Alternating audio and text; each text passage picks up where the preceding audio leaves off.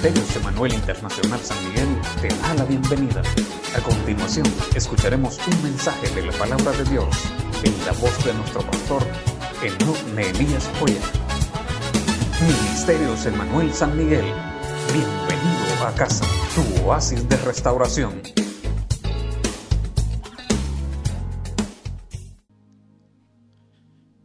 Qué bueno. Amén. Gracias. Qué bueno. Que Dios me los bendiga a todos mis amados. Pueden sentarse un momento. Un momento mientras termino. Eh, qué bendición la que Dios nos regala de poder estar en su casa para adorarlo, para exaltar su nombre. Bienvenidos todos a la casa del Señor. Los que están a través de las redes sociales, gracias por compartir la transmisión. Les amamos en Cristo. Los hermanos que, de nuestra iglesia que no pueden llegar hoy mismo a la iglesia, pero que están a través de las redes sociales, gracias. Y ustedes estemos dispuestos a escuchar palabra de Dios hoy esta noche. Eh, seguimos con el tema, una vida plena. Dios ponía en mi corazón esta palabra de un hombre que aparentemente vivía bien, tenía una buena vida, hombre poderoso, famoso, de dinero, poder, poderío militar, tenía influencias, pero tenía un problema, que no era feliz porque estaba enfermo. Muchas veces nosotros aparentamos vivir bien, aparentamos estar bien, pero andamos mal. Hay problemas en la vida, hay dificultades en la vida, las cuales tenemos que enfrentar y este hombre del cual quiero hablar hoy esta noche fue un hombre que nos da una gran lección a nosotros de cómo no hacer las cosas y cómo hacerlas. Váyase conmigo, segundo libro de Reyes, capítulo 5, versículo 1 en adelante. Segundo libro de Reyes, capítulo 5, versículo 1 en adelante. Yo sé que la mayoría sabe la historia. Esta historia la sabemos quizás, eh, la hemos escuchado tantas veces. Tantas veces hemos escuchado a alguien predicar de este tema. Pero algo Dios nos quiere hablar a nosotros hoy, esta noche. Algo Dios quiere hablar a tu vida, a mi vida, a los que están a través de las redes sociales. Les voy a pedir que se pongan cómodos. Al fin, pues están en su casa. Y nosotros aquí también pongámonos cómodos. Y leamos esta linda palabra. Naamán, general del ejército del rey de Siria, era varón grande delante de su señor y lo tenía en alta estima, porque por medio de él había dado Jehová salvación a Siria. Era este hombre valeroso en extremo, pero leproso. Tenía un problema, era leproso. Y de Siria habían salido bandas armadas y habían llevado cautivo a la tierra de Israel a una muchacha la cual servía a la mujer de Naamán. Esta dijo a su señora, si rogase mi señora al profeta que está en Samaria, él lo sanaría de su lepra. Entrando Naamán a su señor, le relató diciendo, así ya se ha dicho una muchacha que es de la tierra de Israel. Y le dijo el rey de Siria, anda, ve, y yo enviaré cartas al rey de Israel. Salió pues él llevando consigo diez talentos de plata, seis mil piezas de oro y diez mudas de vestido tomó, también cartas para el rey de Israel que decían así, cuando lleguen a ti estas cartas, sabe por ellas que yo envío a ti mi siervo Naamán para que lo sanes de su lepra. Luego que el rey de Israel leyó las cartas, rasgó sus vestidos y dijo, soy yo Dios que mate y dé vida para que éste envíe a mí que sane a un hombre de su lepra. Considerad ahora y ved cómo busca ocasión contra mí. Cuando Eliseo, el varón de Dios, oyó que el rey de Israel había rasgado sus vestidos, envió a decir al rey, ¿por qué has rasgado tus vestidos? Venga ahora a mí y sabrá que hay profeta en Israel. Y vino Naamán con sus caballos y con su carro y se paró las puertas de la casa de, Eliseo. Entonces Eliseo le envió un mensajero diciendo, ve y lávate siete veces en el Jordán y tu carne se te restaurará y serás limpio. Y Naamán se fue enojado diciendo, he aquí yo decía para mí, saldrá él luego y estando en pie invocará el nombre de Jehová su Dios y alzará su mano y, tocará el lugar y sanará la lepra. Habana y Farfar, ríos de Damasco, ¿no son mejores que todas las aguas de Israel? Si me lavare en ellos, ¿no seré también limpio? Y se volvió y se fue enojado, mas sus criados se le acercaron y le hablaron diciendo, Padre mío, si el profeta te mandara alguna gran cosa, ¿no la harías? ¿Cuánto más diciendo, lávate y serás limpio? Él entonces descendió y se zambulló siete veces en el Jordán, conforme a la palabra del varón de Dios, y su carne, y su carne se volvió como la carne de un niño y quedó limpio. Padre, añade bendición a esta palabra. Úsame para tu honra y tu gloria en el nombre de Jesús. Amén, Señor, y amén. Muy bien. Vemos aquí en esta historia a un hombre poderoso. Poderoso, adinerado, persona que tenía influencia con el rey, como quien dice con el presidente. Era una persona que, si lo contextualizamos y hablamos en nuestro buen salvadoreño, tenía cuello con los de arriba, hermanos. Era una persona que donde él pasaba lo respetaban porque era muy reconocido. Pero el hombre tenía un problema, tenía una enfermedad. Usted sabe que la lepra es una enfermedad que no tiene remedio. Ese tiempo no tenía remedio, no tenía cura. Y los leprosos pues eran desahuciados por su familia, por la sociedad. Y este hombre, detrás de ese traje militar, escondía un problema, una dificultad. Yo me imagino a ese hombre cada vez que en su casa se ponía el traje de militar, me imagino que lo usaba manga larga para que no le descubrieran que él tenía ese problema de enfermedad y salía por las calles, salía a las guerras.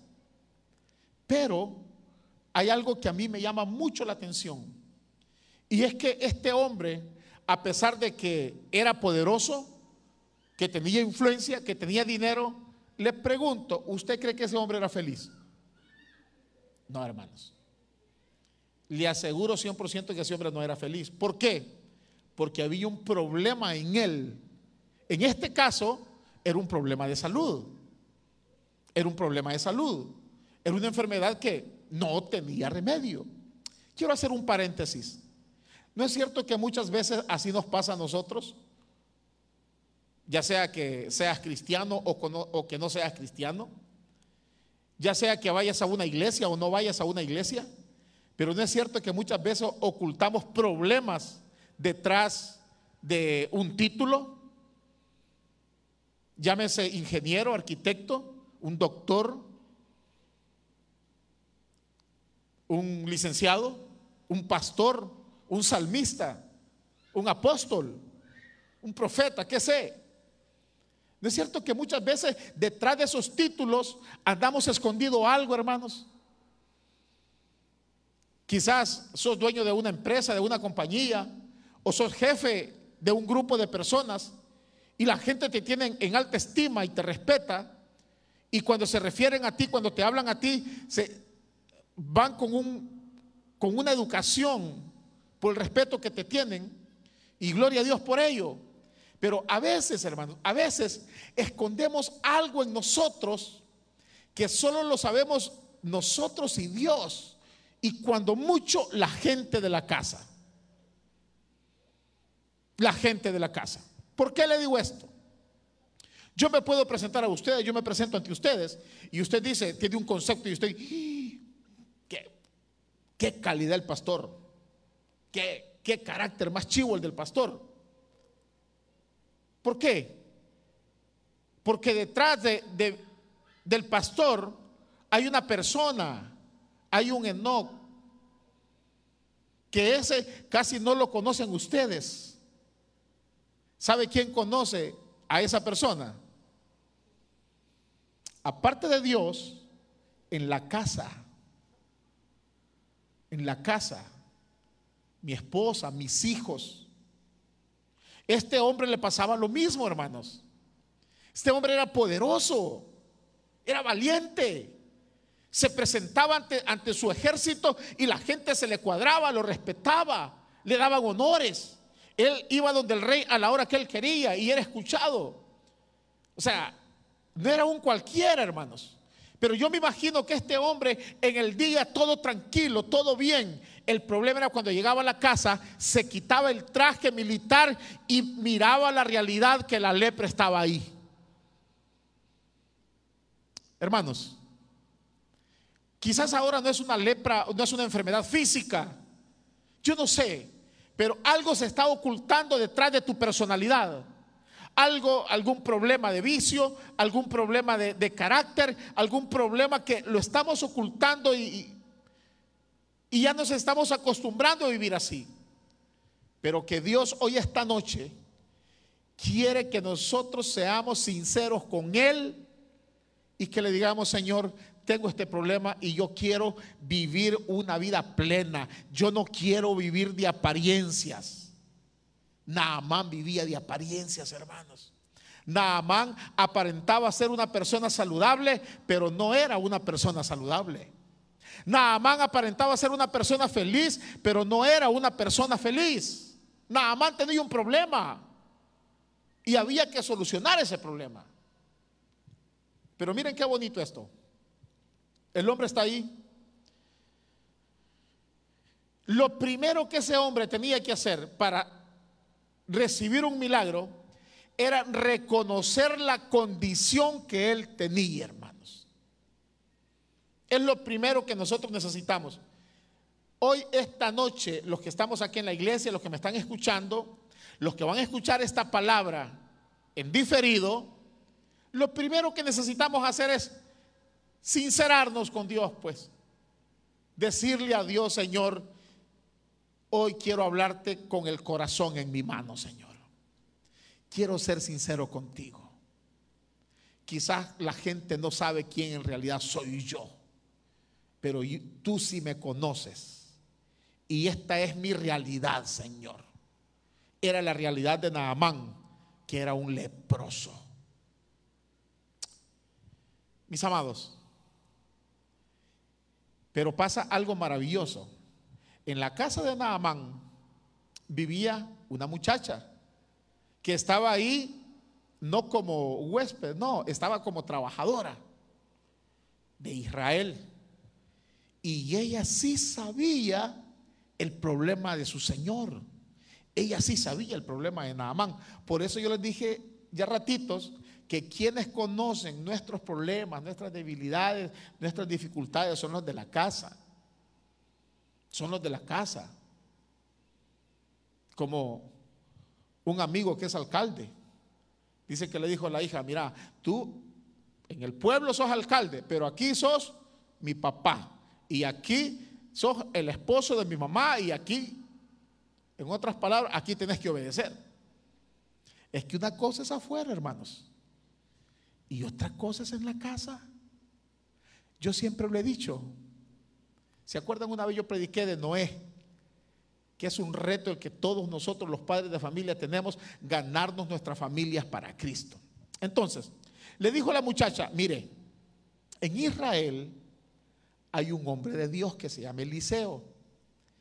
Si don Naamán va a donde ese hombre, yo le aseguro que ese hombre ora y Naamán es sano. Miren qué importante esto. Una muchacha anunciando el Evangelio de Cristo. Entonces la esposa le dijo a Naamán, fíjate que dice esta cipota, que si tú vas a Israel, ahí hay un profeta, y si ese profeta que se llama Eliseo ora por vos, vas a ser sano. Entonces dijo Naamán, ah, reconoció que él necesitaba un favor. Se fue donde el rey, el rey de su país, y le dijo, fíjate que dice una muchacha que si yo voy a Israel, que ahí hay un profeta que se llama Eliseo, y si el profeta ora por mí, de seguro que soy sano. Viene el rey, según lo que leímos, y comienza a hacer una carta dirigida a quién? ¿A quién se, la hizo? Al rey de Israel. Hagamos un paréntesis. Si oraba, ¿quién dijo la muchacha que podía ser sano? Si oraba el rey o oraba el profeta. Si oraba el profeta. Pero como nosotros los seres humanos queremos solucionar los problemas de acuerdo a nuestras capacidades, de acuerdo a nuestras influencias, de acuerdo a lo que sabemos, a lo que podemos, a lo que entendemos. Entonces viene el rey y hace cartas al rey de Israel. Ya desde ahí andan mal. Ya desde ahí andan mal. ¿Por qué? Porque no van buscando la fuente de la bendición, hermanos. Le dije que lo primero que necesitamos como seres humanos es reconocer que estamos mal. Número dos, ¿a quién voy a acudir? Entonces le hace cartas al profeta de Israel. Y viene nada más, como era un hombre adinerado, comienza a cargar regalos y sale con su ejército a donde el profeta de Israel le lleva las cartas y le dice que el hombre va buscando sanidad. Aquí hay un problema. Porque el, el, rey de Israel se sintió mal. Y dijo al rey de Israel, bueno, ¿y qué es esto?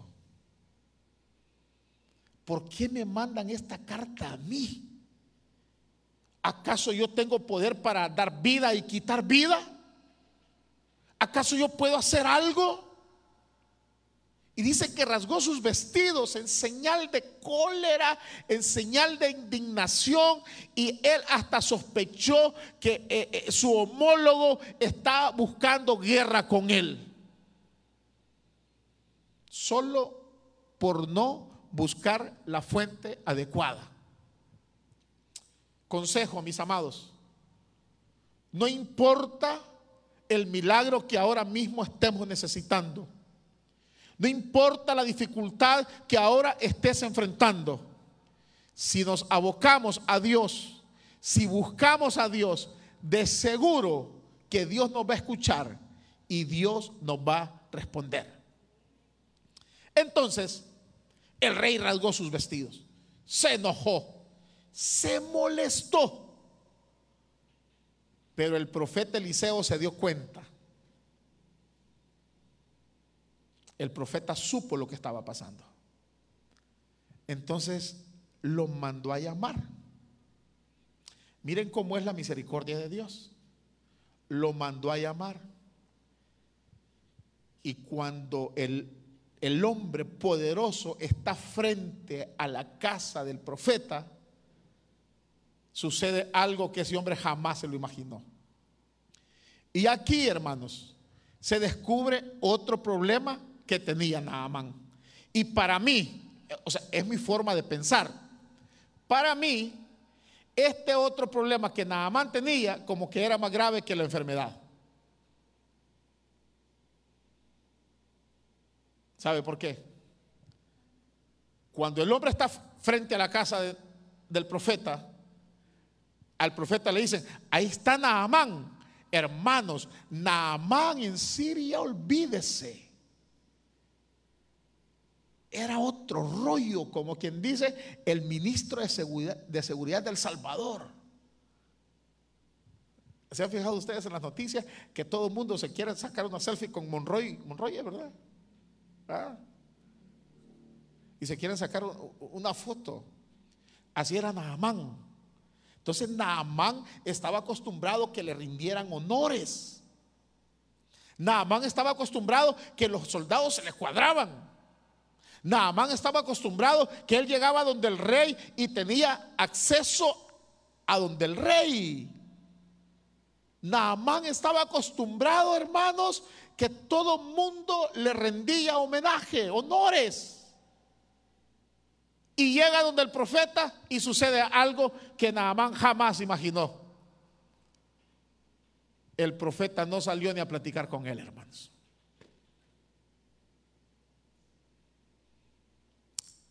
Yo admiro al profeta. ¿Sabe por qué lo admiro? Porque en otro hubiese sido, el profeta hubiese dicho, ¿quién está afuera? Naamán. Naamán está afuera. Yo salgo profeta sabía en quién había creído y él entendía que el único poderoso, que el único grande sobre la faz de la tierra no era ningún general, no era ningún rey, no era ningún profeta, sino que era Dios. Entonces a él no lo impresionó, hermanos. Al profeta no lo impresionó. ¿Cuánto aprendemos de ese hombre nosotros? Yo dije mi respeto para ese hombre. Miren, yo he estado leyendo eso, hermanos. Eso no lo voy a tocar ahora, pero hay algo que a mí me sorprendió de ese profeta. No lo voy a tocar. Ahí después se lo voy a decir. Otra cosa que a mí me sorprendió de él. Bueno, se lo voy a decir. Que después Naamán va y le quiere dar regalos y el profeta no se los acepta. No le importaba. No le importaba. ¿Cuánto aprendemos nosotros los siervos de eso? Hacer la obra porque Dios nos ha mandado a hacerla sin esperar nada a cambio. Entonces, el profeta va y le dice, le manda una razón con el asistente del profeta, no salió él, sino que una razón le mandó. Y le dijo, ahí está Naamán, sí, ahí está. El leproso, sí, ahí está. Pues dile que se vaya a zambullir siete veces al río Jordán. Era un río sucio, hermanos. Ahí a Naamán como que le pegaron una pescosada, disculpe la expresión. Eso lo enojó al hombre. Hermanos, así vemos muchos creyentes muchas veces. Como dice un dicho, limosneros y con garrote. Vamos de ray y queremos manejar. Ese hombre necesitado le dan la salida y se enoja. ¿Sabe por qué? Porque había algo en él, una palabra que Dios nos libre de eso a todos los que estamos aquí y a los que están viendo esta transmisión, que se llama orgullo. El orgullo, hermanos, es una enfermedad que se lo dije, quizás es peor que el, que el cáncer, que la lepra. Porque una persona orgullosa no mide consecuencias. Ese hombre se había movido hasta Israel buscando qué? Sanidad.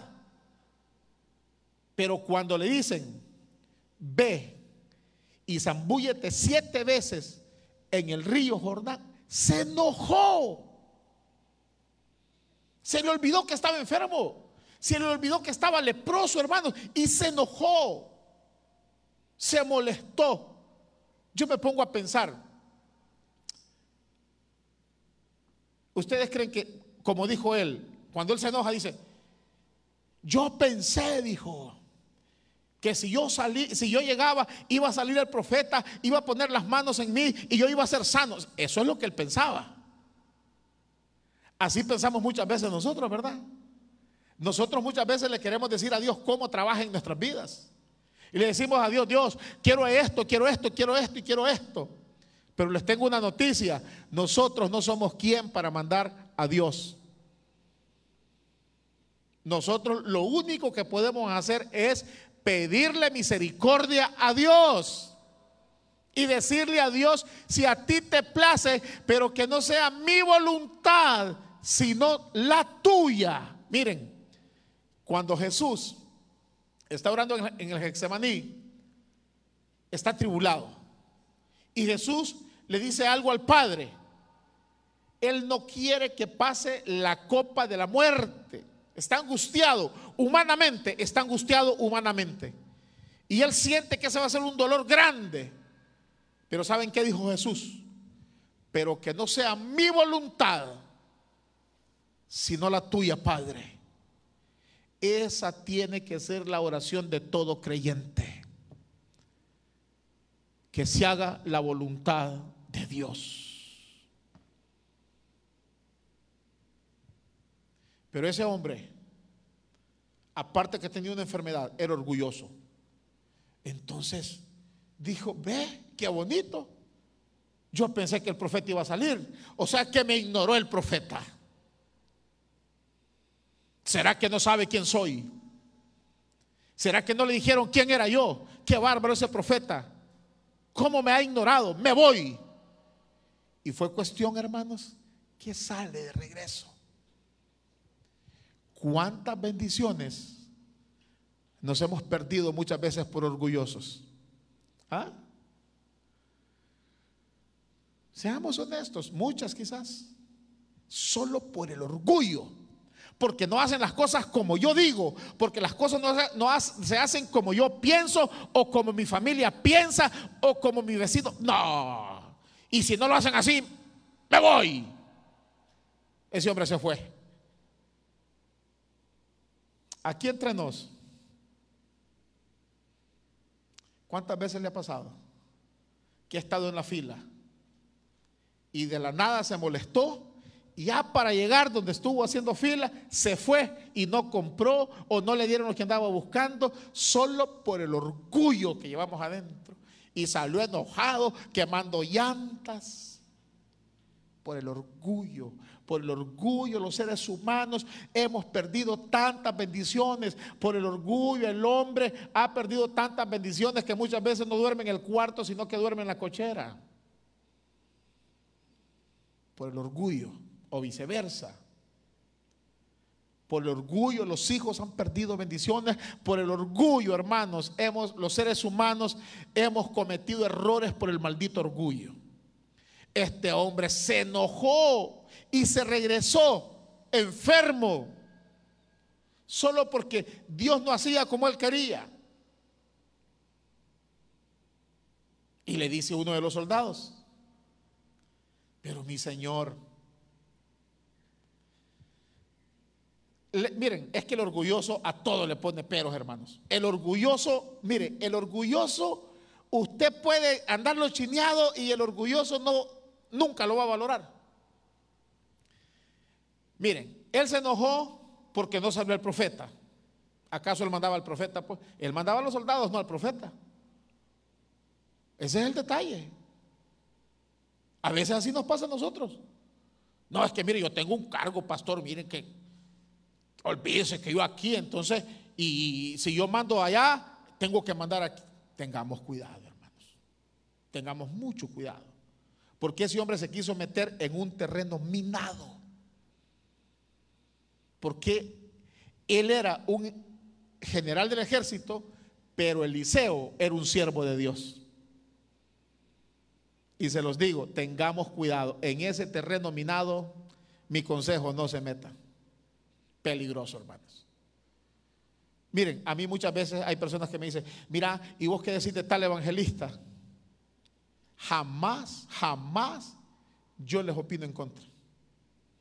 ¿O me ha escuchado usted alguna vez aquí predicar en contra de X evangelista?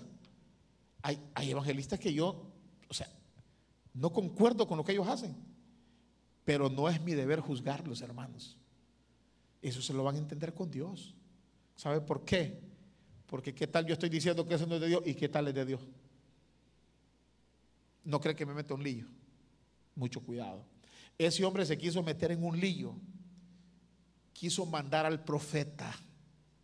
Quiso darle órdenes al profeta, hermanos. Entonces, y otra cosa que no le gustó, ¿Cómo me manda este río? Dijo, ¿acaso no son mejores los ríos de Damasco? Comienza a comparar. Es que muchas veces nosotros pensamos que Dios va a trabajar, trabajar de acuerdo a la apariencia, hermanos. Eso es un grave error. Y a veces esos errores los cometemos en las iglesias. Viene un predicador invitado, hermano. Uh, y llegamos y miren la gente que nunca ha dicho un amén, que nunca ha dicho un aleluya, amén, aleluya, levantan las manos, danzan y hacen lo otro. Y cuando dicen voy a, voy a orar, y ponemos a predicar a Nehemías, y solo el gabanés, amén, aleluya. Y el pastor también, ¿verdad? Y el no, pero Nehemías, miren, Nehemías tiene, tiene afición en las redes sociales. Allá en Cantón El Brazo hay conectividad cuando Nehemías está predicando. es broma, Nehemías. Hermanos, y ese hombre se puso a comparar y él dijo, ¿cómo, cómo me voy a ir a meter a ese río? Jamás. ¿Por qué? Porque nosotros nos vamos por la apariencia, hermanos. Nosotros nos vamos por la apariencia. Y es que no es, es, que nosotros, ¿usted cree que era el río que lo iba a sanar? No, era Dios. Y Dios usa al que Él quiere. Miren, yo siempre, siempre lo he dicho, esté quien esté ministrando acá, yo vengo a escuchar palabra de Dios. Y Dios habla mi vida, Dios habla mi vida. Y saben, yo hago algo y se los aconsejo a ustedes. Porque a veces yo tengo que salir, eh, tengo que estar entrando y saliendo cuando no estoy predicando. Yo me voy y gracias a Dios tenemos la gran bendición ahora que los mensajes quedan ahí grabados en el Facebook o si no los suben a Spotify, los escuchamos ahí también. Yo los escucho en el carro. Yo cuando predica Nehemías o hermano William o cualquier hermano que Dios usa predicando aquí, yo escucho el mensaje aquí, lo escucho en la casa una, dos, tres, cuatro veces, hermanos. Y cada vez Dios me habla. ¿Por qué? Porque es Dios hablando a través de nosotros. Pero nosotros, siervos, inútiles. Entonces no somos nosotros, es Dios. Entonces este hombre dijo, ¿cómo es posible que me manda a ese río? Habiendo mejores ríos allá. Bueno, al final si no se iba a meter, ¿quién iba a perder? Era él, no era el profeta. El profeta sigue siendo profeta. Dios sigue siendo Dios, hermanos. ¿Es así o no es así?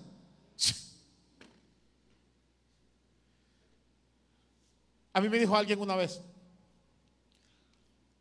mira, me dijo, dice fulana que está resentido con vos y que no va a diezmar.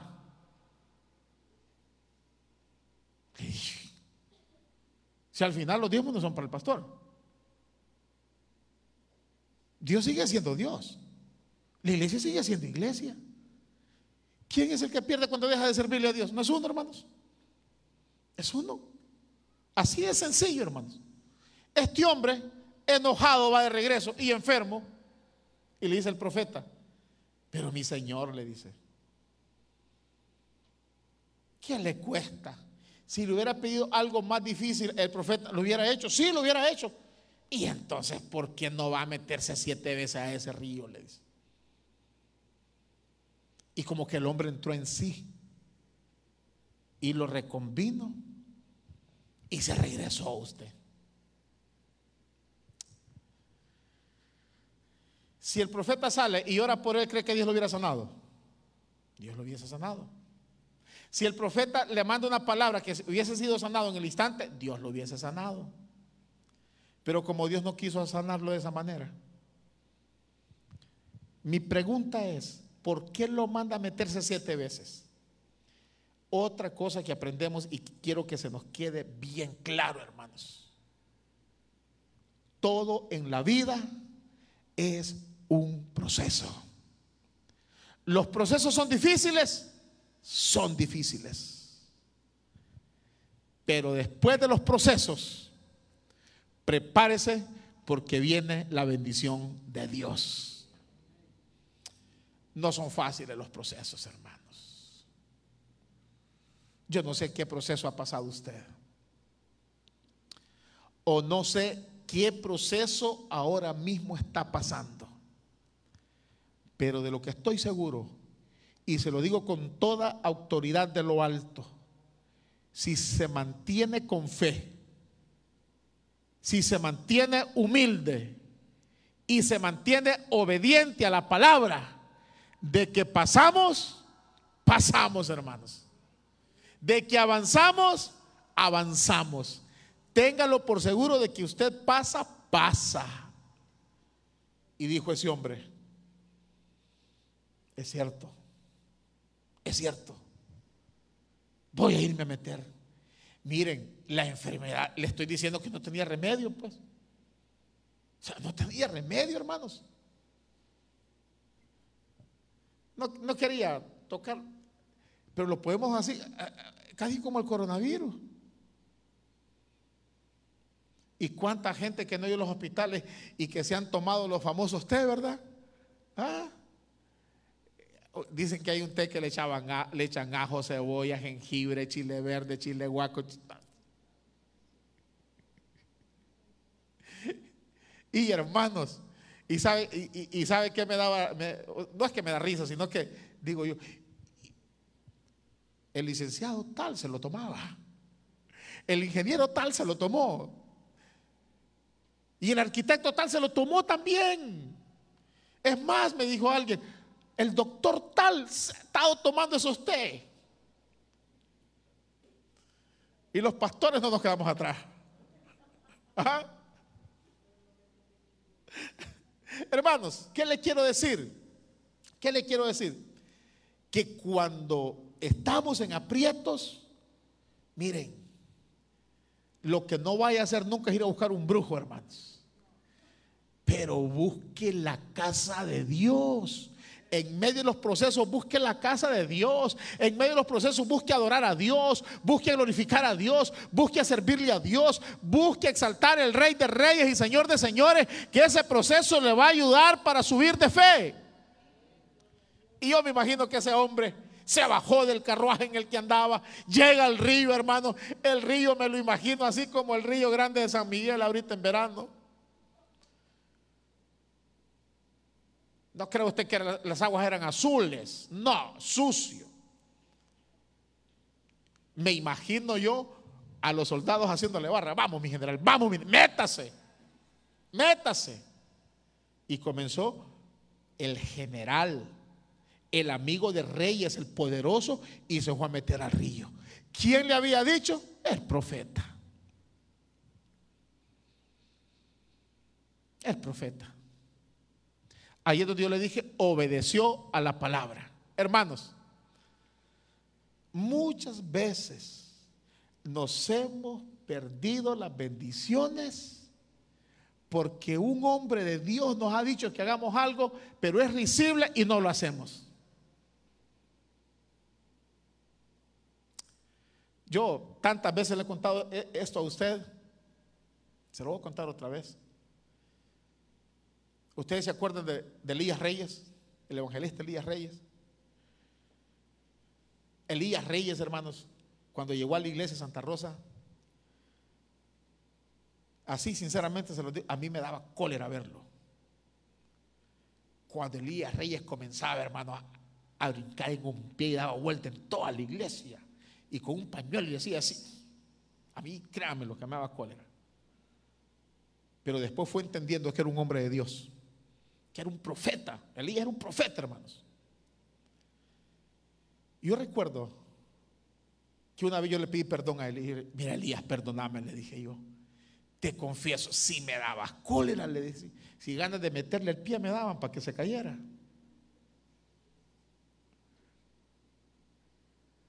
Y Elías, hermanos, tuve el privilegio de acompañarlo, yo de motorista de él.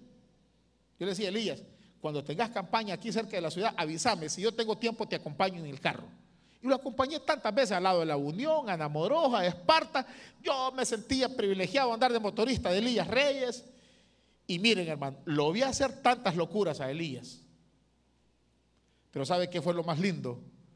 Que escuché tantos testimonios de las locuras de él, de cómo Dios obraba, hermanos. Cómo Dios obraba.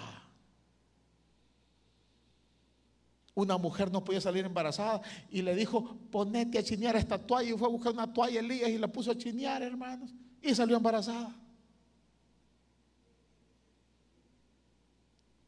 Los que obedecían fueron bendecidos. Los que no obedecían, ese hombre fue y se zambulló una vez, dos veces, tres veces, cuatro veces, cinco veces, seis veces. A la séptima vez, ¿qué dice la Biblia que sucedió? Que salió a la séptima vez y la piel de ese hombre salió como la piel de un niño. Hermanos, se imagina cómo ese hombre se puso. ¿Se imagina usted cómo Dios obró en él? Un proceso. Proceso. La senda del justo es como la luz de la aurora, que va de aumento en aumento hasta que el día es perfecto. No te desanimes. Puede hacer que lleves la primera zambullida, la segunda, la tercera. Nunca abandones a Dios. Nunca te alejes de la iglesia. Sigue sirviéndole a Dios. Que a su debido tiempo Dios te va a hacer el milagro que has estado esperando, hermanos. Y ese hombre, cuando sale, ese hombre salió, dice la Biblia, como un niño. Su piel suave como la de un niño. Mis amados, ese hombre, después que Dios hace el milagro, luego que se ha enojado con el profeta, toma una acción bonita. Él andaba regalos él andaba cosas, andaba oro, andaba plata, andaba un montón de regalos. Y él dice, si Dios usó a este hombre para sanarme, lo menos que yo puedo hacer, dijo él, es ir a donde él a darle regalos. Y regresó. ¿Sabe cómo le llamo yo a eso? Tener un corazón agradecido. Hay que ser agradecido con la persona que te ha bendecido con una palabra. ¿Por qué creen ustedes que cada vez que predican otro hermano en esta iglesia, yo les doy las gracias por dejarse usar por Dios? Y se los digo, que se los digo de corazón, hermanos. ¿Saben por qué? Porque han bendecido mi vida con una palabra. Ya ese es otro rollo. Eliseo no se los agarró. No se los agarró. Otra vez vamos a ver por qué no se los tomó. Pero no le agarró nada, hermanos. Pero él sí regresó con un corazón agradecido. Mis amados, queremos ver la gloria de Dios tengamos fe, busquemos la fuente correcta que es Dios, seamos humildes y obedientes a su palabra. Y cuando eso pase, preparémonos para ser bendecidos de parte de Dios. Amén. Pónganse en pie, mis amados. Oh Padre de la Gloria. Te doy gracias, Dios, por este ejemplo que tú nos dejaste en la vida de Naaman, Señor. Tenemos que ser, reconocer dónde estamos Dios.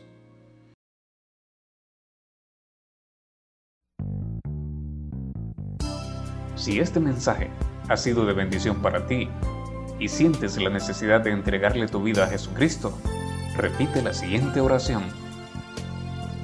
Señor Jesucristo, te recibo hoy como mi único y suficiente Salvador personal.